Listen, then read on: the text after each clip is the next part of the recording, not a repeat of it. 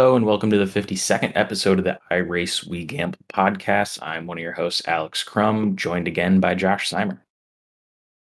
Crumb off to a new track, Gateway. Going to be uh, interesting to see what happens here. Yeah, it's um we were kind of talking about what track it most resembles and maybe it's a New Hampshire like um but with some properties of Darlington. Um yeah, but yeah, I'm, I'm curious how this will race uh, with the new Cup cars and everything. Um, I feel like of the tracks we've seen, Phoenix might be the closest. So kind of keep that in mind. But that was also early in the season, so really, who knows? Just like every other week, we don't know. But we'll try to tell you what we think. Um, and be sure to follow us on Twitter at iRaceWeGamble. That's where we'll share live updates after practice and qualifying, and uh, if we hear any news. Uh, that's where we'll be sharing it. So be sure to give us a follow over there to keep up with who we like going into the race on Sunday. Speaking of racing, uh, did a little bit of iRacing tonight. Josh, it, it turns out that if I race on podcast day, I just win. Interesting. Yeah, last week after the podcast, I did a race, as I mentioned, and won that race, Truck Series race. And before this pod tonight, I was like, oh, I should probably do a race. Uh, I have time um, at Gateway just because it's been a while since I've raced there. It's not like a usual track. Obviously, it's not normally on the NASCAR Cup calendar. Um, so I did a truck race at Gateway and just basically dominated the whole race, which was nice. Um, so great win for me over there. Um, I'm probably going to do a lot of ARCA at Vegas this week because I think that'll probably be a fun combination of cars.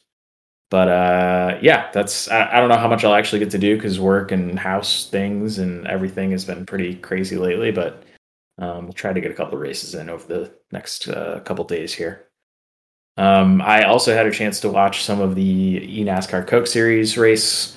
Um, basically, just sort of watched it in the background while I was doing other things. But uh, did see that there was sort of a caution in the middle of green flag pit stops that threw everything off. But it did give Malik Ray, uh, who I always root for, some great tra- track position that he took advantage of to get a fourth place finish. So really cool to see that from him.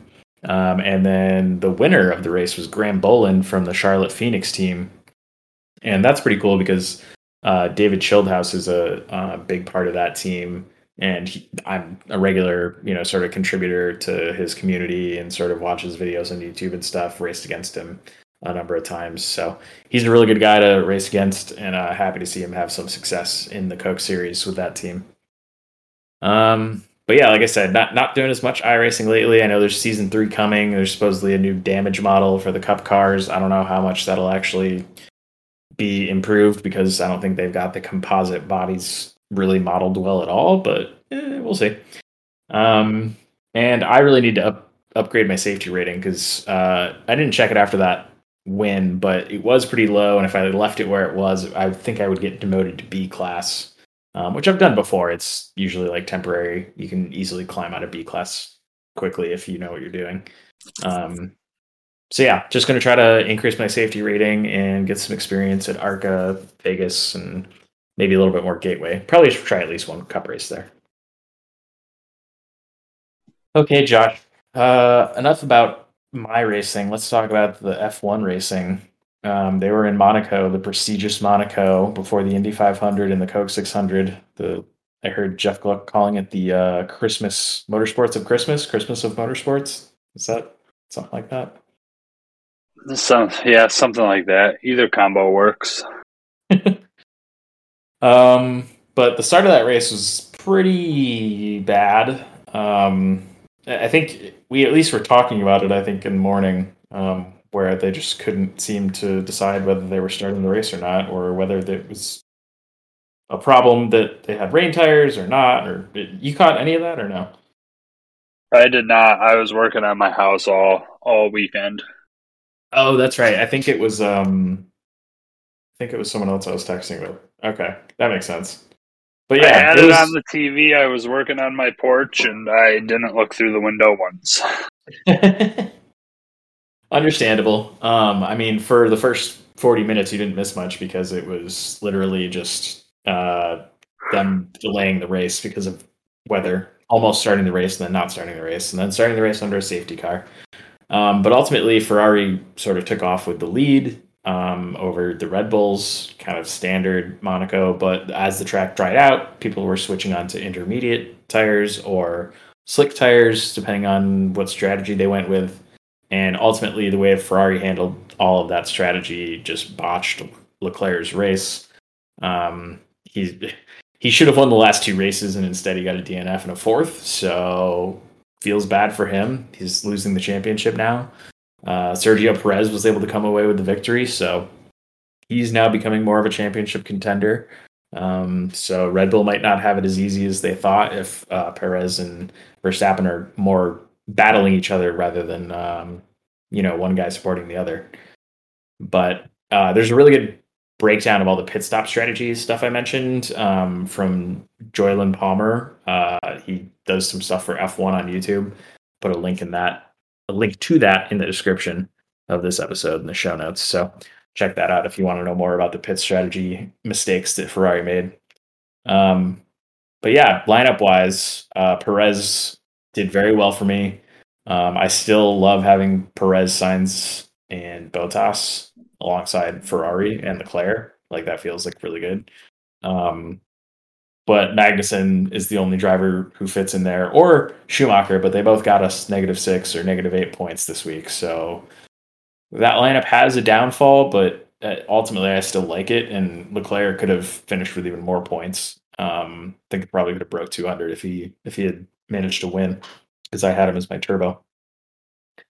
But uh, Josh, yeah, your your lineup did uh, decent. It wasn't your best week, but are you? I mean, just gut reaction looking at your lineup. Is there anything you think you need to change? Yeah, the Hamilton experience is over. Yeah, I've already made the change back to Verstappen, but everything else I'm going to keep as it is for now.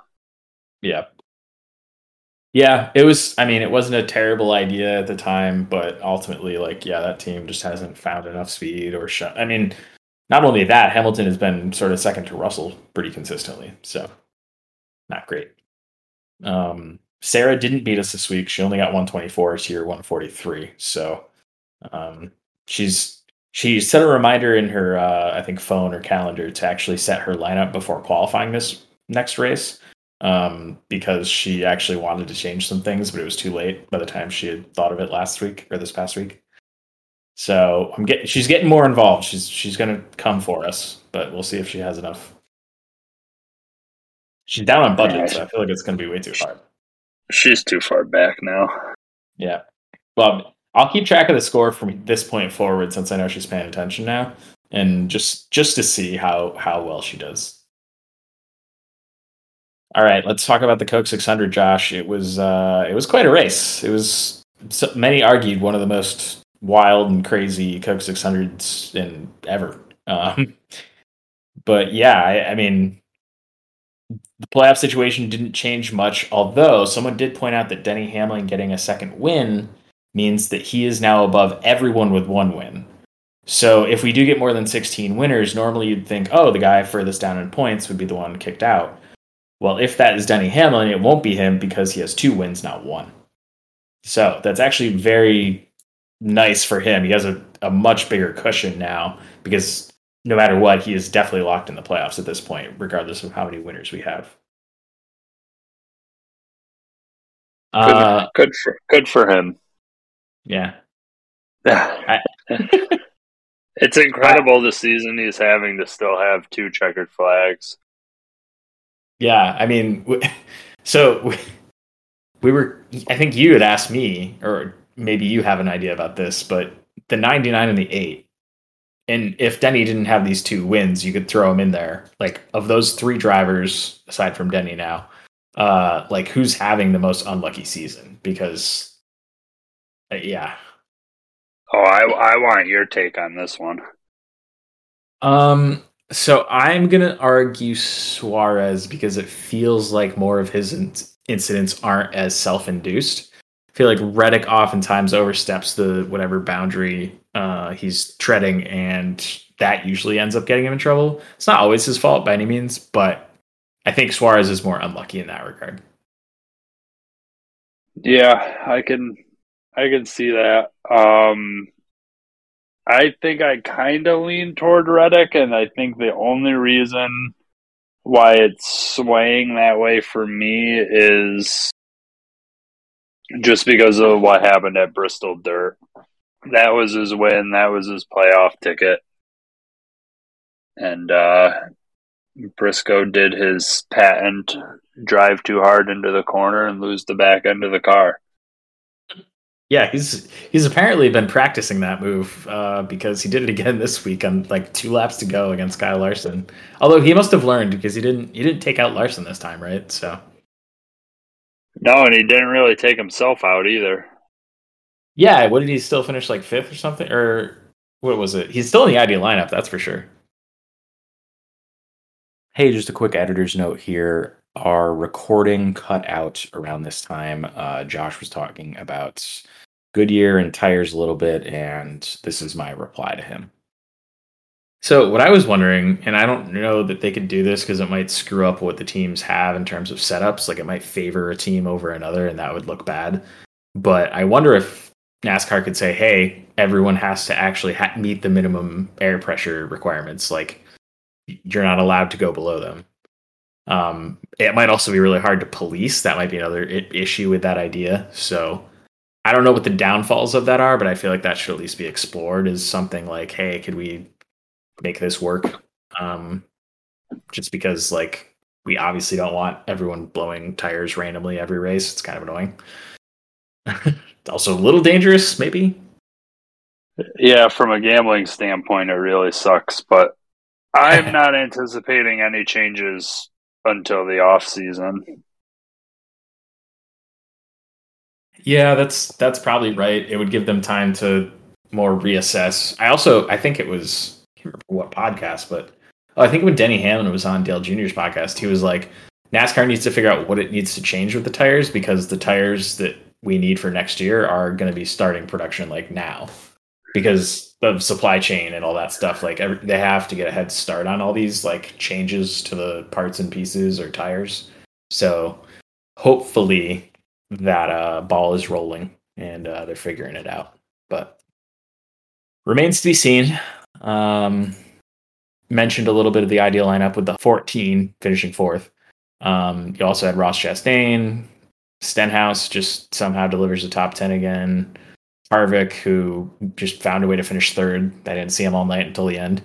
And then uh, somehow Kyle Larson with the with the most ridiculous night ever finishes ninth and has scored the most points because it was 51 laps led and his 27 spots that he picked up. So interesting night for Larson. He's your top point scorer. Um, nailed the locks. Uh, I had the 11. You had the one. Yours was slightly better. Um, and also the 11 and the 18 who finished 1 2 were not in the ideal lineup, which I was telling you, Josh, I don't know that I've ever remember that ever happening. Yeah, that's definitely an odd occurrence. It kind of, kind of is a little bit of a snapshot, I think, of just how I get. I don't want to say zany, but that's what I'm going with. Uh, the end of just the end of the race was the whole race, honestly. Um, and correct me if I'm wrong on this. I think it was the longest 600 ever. Uh, in terms of miles, yeah, because they did two, they did double overtime, so it ended up being like 618 point something miles, I believe. Man, it had to be close for time frame too. In terms of like actual race time, probably, um, but there's plenty of like obviously weather delayed ones that you know start time to finish time. It's like the next day maybe. Yeah. But yeah, it was it was a wild race. I mean, I there's a couple wrecks there that Kyle Busch avoided that I was shocked by. I mean, I didn't even mention the fact that like Kyle Busch was leading early and spun out when Suarez passed him. Suarez and um, Chastain looked like the dominant team, like with that whole like third stage, I think it was that they were like leading. Uh, yeah, stage three because Suarez got involved in the in the nonsense in the fourth stage. Yeah, which was really interesting. I've watched replays, and I think uh, Suarez post race interview said he just got tight because uh, there were two cars too wide in front of him. So he came up more than he wanted to. And when he came up, his rear bumper basically slid into Chase Briscoe's front bumper, causing him to spin out. I think that's what happened. Um, I don't know if you saw it any differently or had any other remarkable incidents that you thought were interesting. I mean, every incident was remarkable, right? I suppose. That's like I think we have. So that means we have to talk about all fifteen of them, or no? But we haven't even mentioned Chris Buescher yet. No, and he's a big news topic for both this weekend and last weekend. Um, has COVID, won't be racing this weekend, so I think I might have even mentioned him earlier today as a potential uh, good like value bet play, but never mind. Um, and yeah, in that race, he flipped right upside down, really shockingly too, because you no, I don't think anyone expected it in that moment when it started. No, absolutely not. But then he just got caught up the right way, and the tire broke, and he, the corner of his car jammed into the ground, and off he went. Yeah, it was it was a wild ride. I was really shocked, but glad he was basically fine. Um, but yeah, it was wild wrecks all night, just really insane. Um, and I think the part that's cool that may, maybe is frustrating for drivers, obviously, is the fact that like the cars are so on edge that like in order to make them go really fast, you have to basically be like, I can barely hold on. And then if you try to stop someone from passing you or you try to make a pass, that's when you're like, holy shit, I'm going to lose the car. And that's why you see people spin out and stuff. And I think it's, I don't know, it's just cool to see that. And I think it made for a really good race, even if it was a little too long. Um, it being the Coke 600 and knowing it's a long race to begin with kind of makes it okay to me. It's like I, I felt like I knew what I was getting myself into uh, to start with. So if that happened in a New Hampshire race and a New Hampshire race took like five hours, I'd probably be annoyed. Yeah, you knew it was going to be a long one, but man, six hours.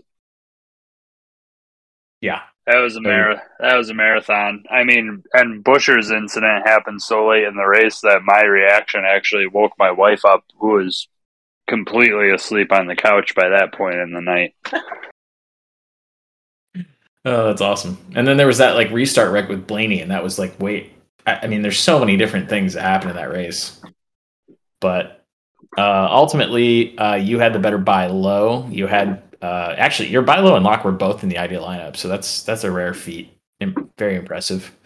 Um, but I had Kurt Busch, who did, did look like a good pick until he got involved in that restart wreck I just mentioned.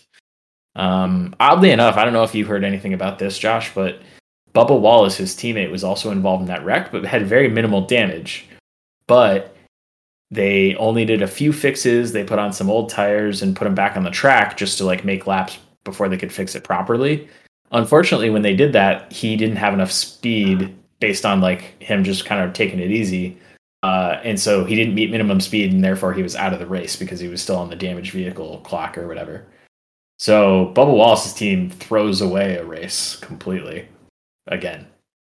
I don't know if you were aware of that. I was not, but man, that team is shooting itself in the foot consistently. Yeah, they've. I mean, they've got time to turn it around. This point system makes it possible because you know if he gets on a hot streak late in the summer, win, wins a Daytona, maybe last race of the season, that can put him in the playoffs. And then you know if he doesn't make these mistakes at tracks like Vegas or uh, Kansas or Texas or wherever they're going, like that could mean he actually moves on or you know gets to a second round, which I think is really like would be a huge step for that team.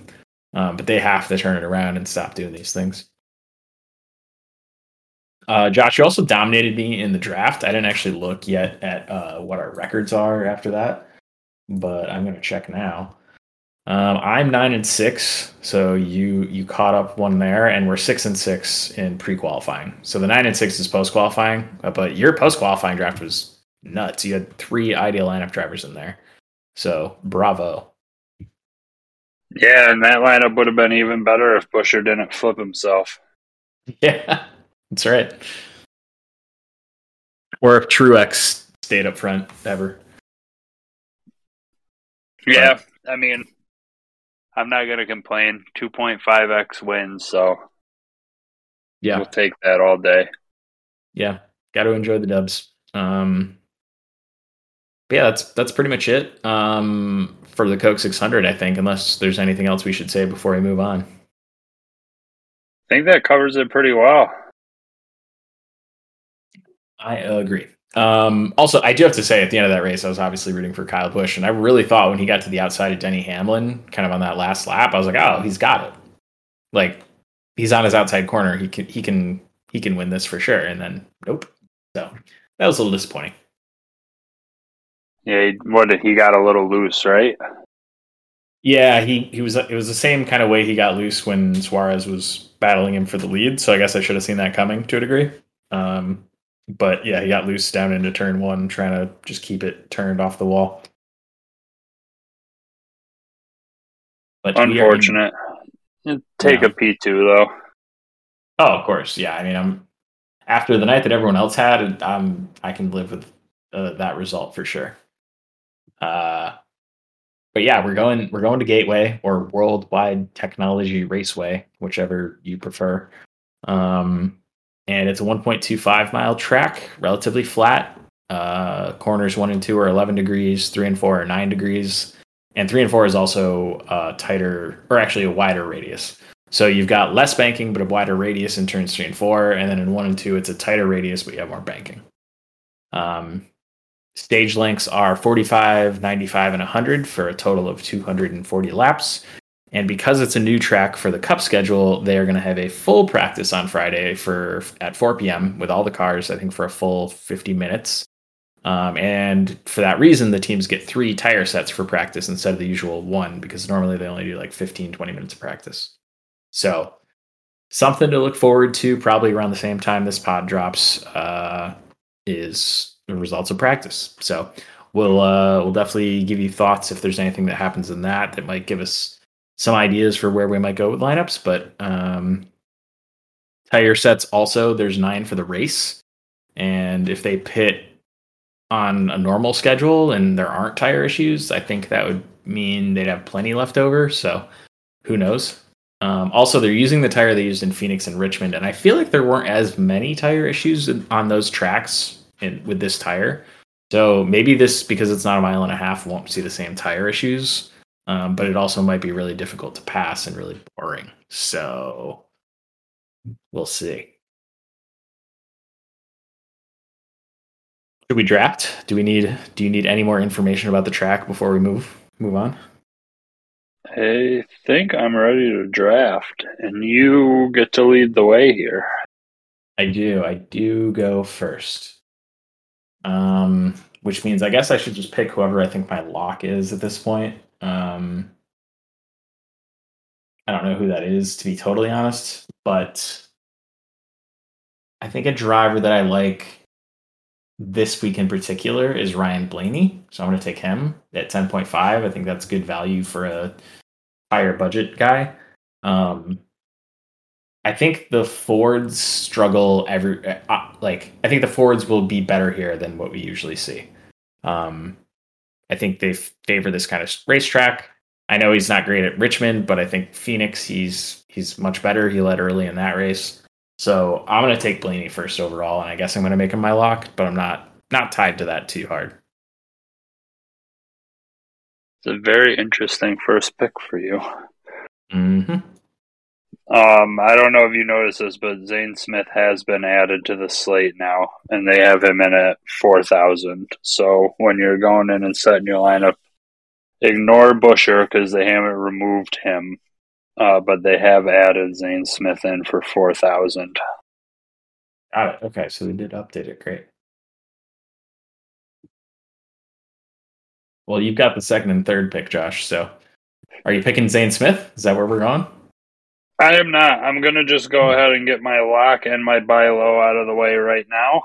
I'm going to take my lock of Chastain. Nice.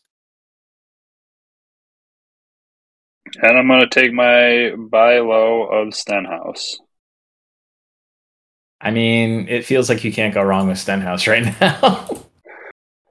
no, was it four or five top tens in a row? I think it's four but like it looked like he wasn't going to get that fourth one until good strategy, and then he could hold his own up front. Yeah, and for fifty three hundred, that for how well he's been performing recently, that's too cheap. So I'll take him and Chastain, buy low, and lock respectively. I, I do love the Chastain pick. Um, I think we've we've talked about this a few times. I remember we specifically talked about it at Phoenix. Uh, the feature of the sport, the one, the eight, and the fourteen. You have the one, so I'll take the eight and the fourteen.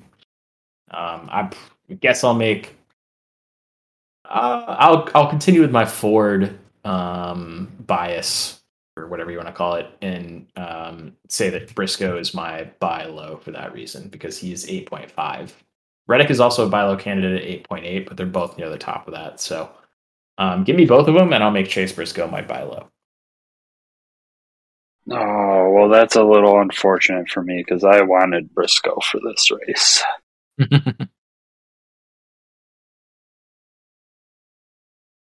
I am mostly doing this draft thinking about Phoenix. So I was definitely going to want to get that Phoenix winner there. Yeah. Um, but that's okay because starting with Chastain and Stenhouse, I think, gives me a little bit of wiggle room. So I'm going to get up back up to the top of the board. I'm just going to go ahead and take the five of Larson. it's hard it's hard to go wrong with him lately. I mean, he has all kinds of crazy stuff happening to him and still manages to be your top point scorer or challenging for the lead or I mean he, he had a chance to win that race before Briscoe caused a caution by not running into him. Um, so even if Larson didn't get taken out by Briscoe, he got taken out by Briscoe's caution. Um, so yeah, he still had a good race. I like that pick. And boy, I really feel like I need some diversity from Chevys, but I think I'm just going to go ahead and take the uh, second best driver on the best team in NASCAR right now. I'm going to also take the 99 of Suarez. Very well put. Maybe this will be the race where he ends his unlucky streak. Maybe. And you've got both trackhouse cars. I can't I can't hate on that. They've been they've all they've been fast all year. Like just waiting for them both to finish one two and hug in victory lane or something. Let me see. I think at this point I'm going to go back to the the well that I've been going to recently. So I'm going to mix some of the like recent success flavor with the uh, young rookie flavor. Um, and I'm going to take the two Busch brothers, Kurt Busch and Kyle Busch. Uh, they've they've really done really well lately. I mean, Kurt Busch was in a wreck of out of his control, uh, but outside of that, he's running consistently top ten. Um, he's the Toyotas are strong. This may not be their best track, but I think they're going to be good enough. Um, I think those drivers are good enough. So I'll go 45 and 18. All right. And I'll go ahead. Oh, sorry. I was just going to say, and I have 1,200 left over. So if I wanted to make changes, I have a little bit of room, but not much. Um, just keep that in mind. I'm going to go ahead and I'm going to get my Ford share and I'm going to go ahead and round mine out with the four of Harvick. Nice.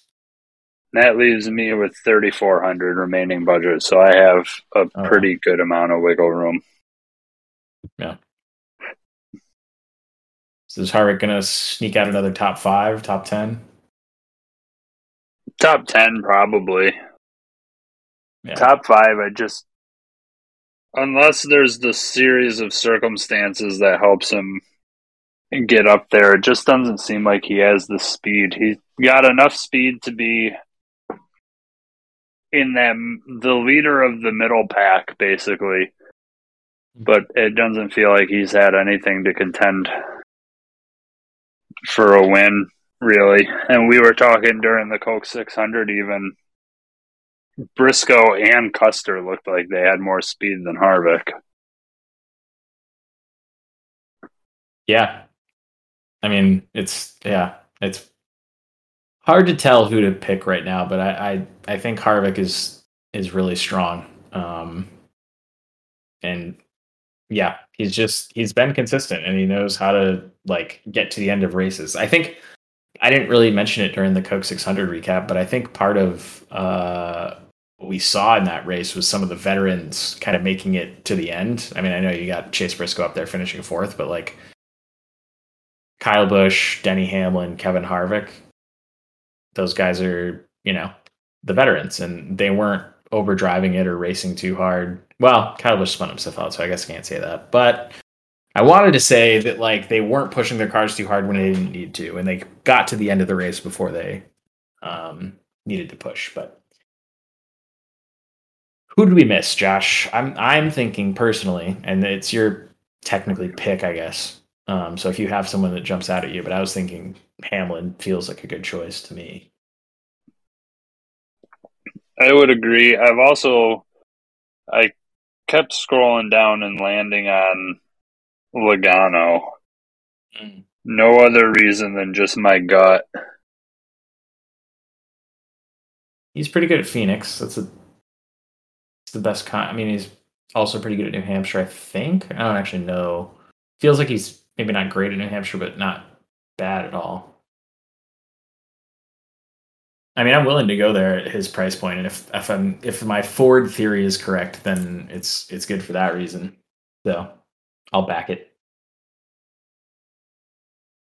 So we'll take Logano and Hamlin off the board. That gives us some amount of money. Nine, roughly nine thousand per driver. Right. So maybe dip down to I mean, McDowell's only four thousand again. I don't know why. yeah, I'm fine with that. All right, so that, that my two picks, I guess, is Hamlin and McDowell. And then we've got eleven thousand seven fifty per driver left after that, which yeah. really opens up the board. Yeah, it's basically the yeah. two more, more expensive guys are Truex and Elliott. Everyone else we can afford for sure. I don't hate the idea of getting Elliott in there. Yeah, he's the points leader for a reason. So that leaves us with seven thousand seven hundred and fifty. Wait, no, that leaves us with eleven thousand five hundred. Thank you. So we're looking at Byron, Bell, Bowman, then we would have to drop down to Almirola, Erik Jones. I mean, I don't hate any of those names. That's the crazy part. I think I'd probably um, lean Bell. Yeah. Do we have we have one Toyota in this? I'm fine with having two. All right, lock him in. Lock him in as the guy we missed. so when we miss him, you can say, "Oh, but at least you didn't miss him completely." Exactly. Um, no filed leader lineups or anything like that set yet. Obviously, we want to see practice and qualifying before we give you our recommendations. But um, anyone we haven't mentioned, Josh, that like you're definitely not going to pick or definitely you know thinking about. Um, I'd like to see what Truex does. He's a little bit curious to me his like looking at his fantasy points, they're fine, but he's only got two top fives and seven top tens this year. The two also, top fives with no wins is a little worrisome to me. Yeah, I think it's surprising that he doesn't feel like he's in contention for the win very often. Like rarely is he the guy battling for the win. It's he's finishes top ten, sure, but he also has some bad races. I feel like he's like a more inconsistent version of. Uh, actually, that's probably not true because he's higher in points. So yeah, he's he's kind of like Kevin Harvick, Aric Almirola, but you know, finishing a little bit better, I guess. And then the only one that really jumps off the board to me that we haven't talked about at all is the 43 Erik Jones. Yeah. He just always seems to be around. It feels like he's around more than Truex this year. yeah, that's weird. They They have the same amount of top tens, and Erik Jones has one more top five. Wow. I if you had told me the stats blind, I don't think I would have been able to figure out that Erik Jones and Martin Truex were that close. No, you would never think so, right? No. All right. What's the weather look like down there in St. Louis, Josh? Or near St. Louis? Madison, Illinois. Let's see. Hmm. First thing up here is hepatitis outbreak tied to strawberries. What? What you should know. I'm going to actually have to look into that. Oh boy. The kid eats a lot of strawberries. I mean, you know, We washed them all, though, so. yeah, I, I imagine it's not as salacious as the headline makes it out to be. Hepatitis A from strawberries, though. What the hell? Just the latest monkeypox. And the bird flu is running rampant. Jeez Louise. Um, anyway, In other weather, we had we have uh 83 and partly cloudy day. A stray shower or thunderstorm is possible, but the rain percentage is only at 15%. Good. That's just for Sunday. it- That's for Sunday, yeah. Um the rest of the weekend looked Friday and Saturday are both better. okay.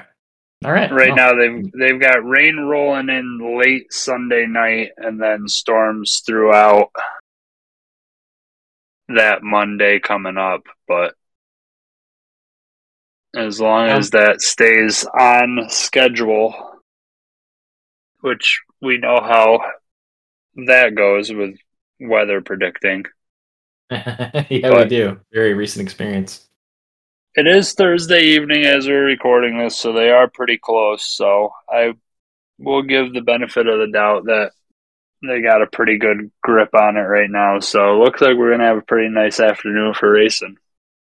Yeah, and the gateway does have lights, so if it needs to get delayed at any point into the evening or whatever, hopefully that doesn't come into play, but just so you know. All right, we'll catch you guys next week.